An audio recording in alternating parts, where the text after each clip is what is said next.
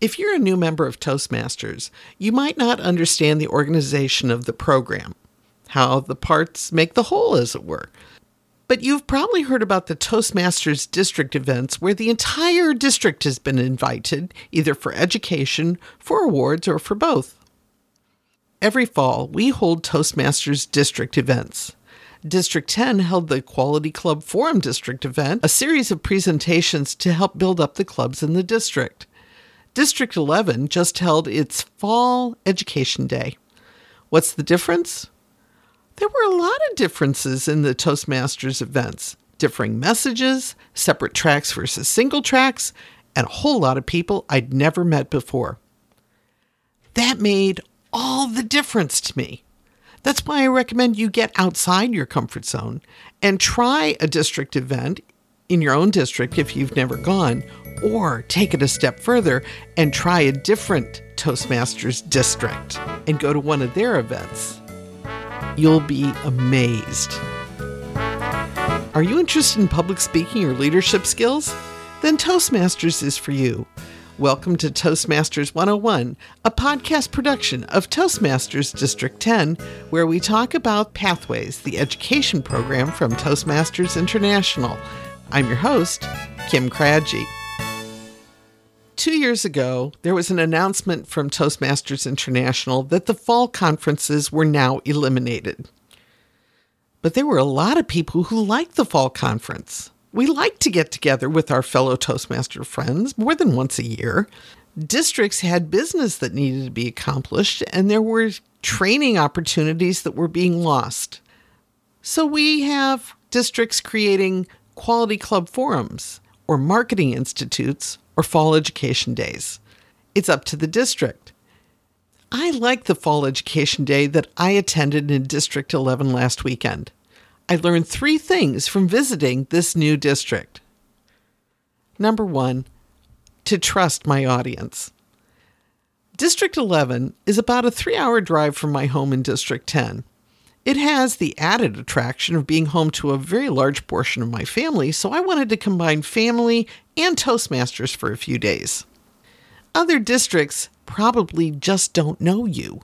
District 11 didn't know me, but I asked for a speaking slot at their district event anyway. I ended up with a 45 minute slot to talk about social media. Since I know something about that. It was simple for me to create a presentation that I thought would suit the audience that I was told to expect. Going to a completely new audience is an opportunity we don't get if we never leave our home club or our district. This new audience doesn't have any preconceived notions about your skills or your presentation style. Have you ever had to retool your presentation on the fly? Oh, that's always fun, isn't it? I was faced with a new audience and a speech based on bad data. I wasn't expecting them to be as educated on my topic as they were. I was tested in a way that would never happen at home. I was way outside my comfort zone. And what did I learn? I learned I can do it because I can trust the audience. Of course, I can trust my audience at home. They know me and I know them. My task here was to build into this unknown audience the trust they needed to have in me, that I knew what I was talking about. Now, I don't recommend you doing this, but this is what I did. I ended up skipping three of my slides because it was obvious that this audience already knew this material. I didn't make a big deal out of it. I didn't try to flatter them by saying I didn't need to tell them about this. I just moved on. I respected my audience, and as a result, they trusted me. This audience was polite, but better, they were engaged and fun. By the time we were done, the audience had three action steps to take on top of the one activity we did during the session. We covered a lot of material, but I still had time for questions during the presentation. I gave them a homework assignment that I hope they did I'll have to ask the district director of District 11 how many emails he got this week to find out for sure. If you're a new public speaker, you may be dealing with stage fright, and you've got to get comfortable with your skills. You know what you can do, But learning to trust your audience is another level of presentation development that I can't say I've ever seen anyone talk about. Self confidence is one thing, audience confidence is another. We build into our speeches those hooks for the audience to grab onto to connect with us. Rhetorical repetition is a valid communication technique. I use triads, repeating a few words but building on them. President John F. Kennedy of the United States did this in his inaugural speech four times consecutively. He started a sentence with, let both sides. That's very effective. You have to give your audience space to process your words. This is a really good technique. We're not talking about dragging it out, it's just the opposite.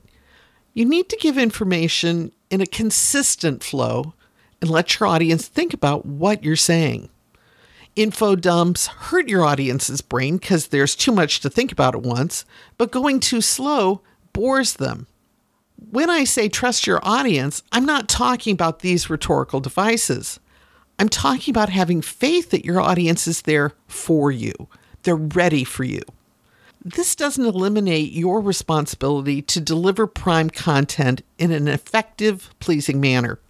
It actually makes you work harder I heard it said in Toastmasters during the first year I was a member your audience does not want you to fail. They don't want to hear a horrible speech any more than you want to give one.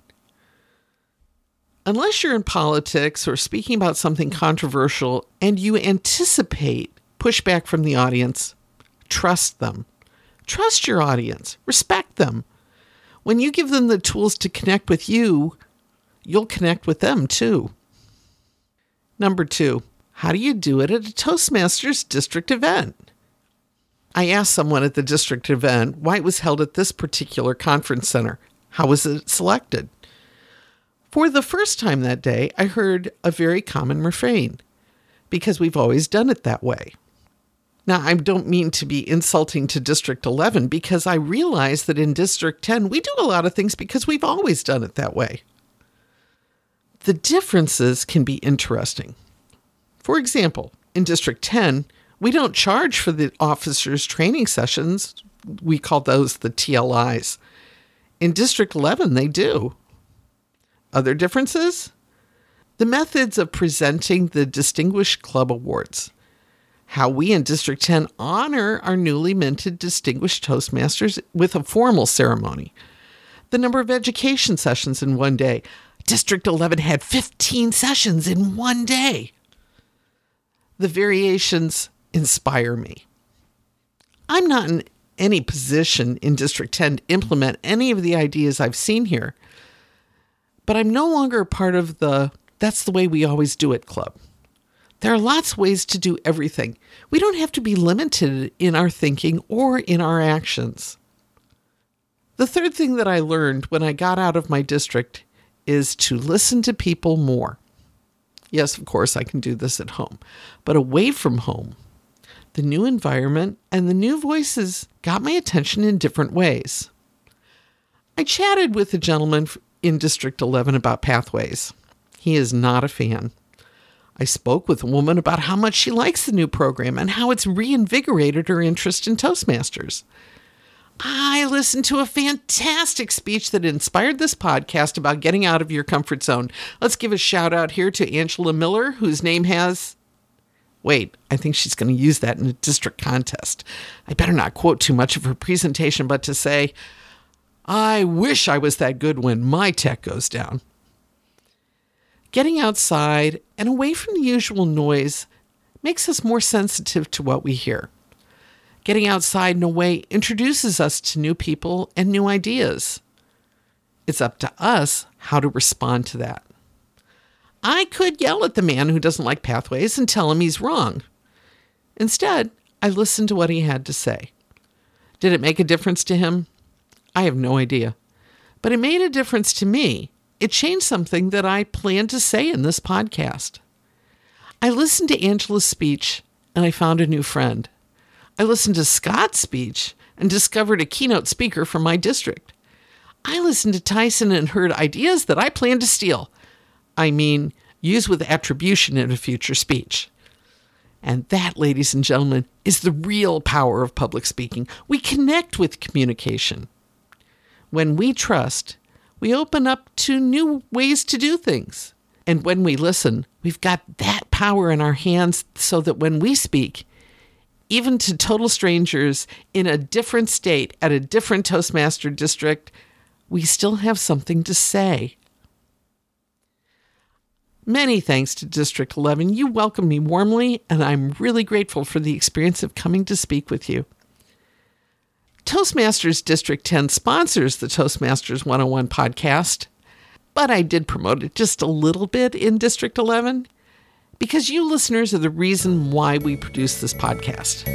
So if you know someone who would benefit from hearing this podcast, be sure to send them a link to the show at Toastmasters101.net. All the subscription information is there. You can listen on any podcast program on Apple, Android, or a desktop.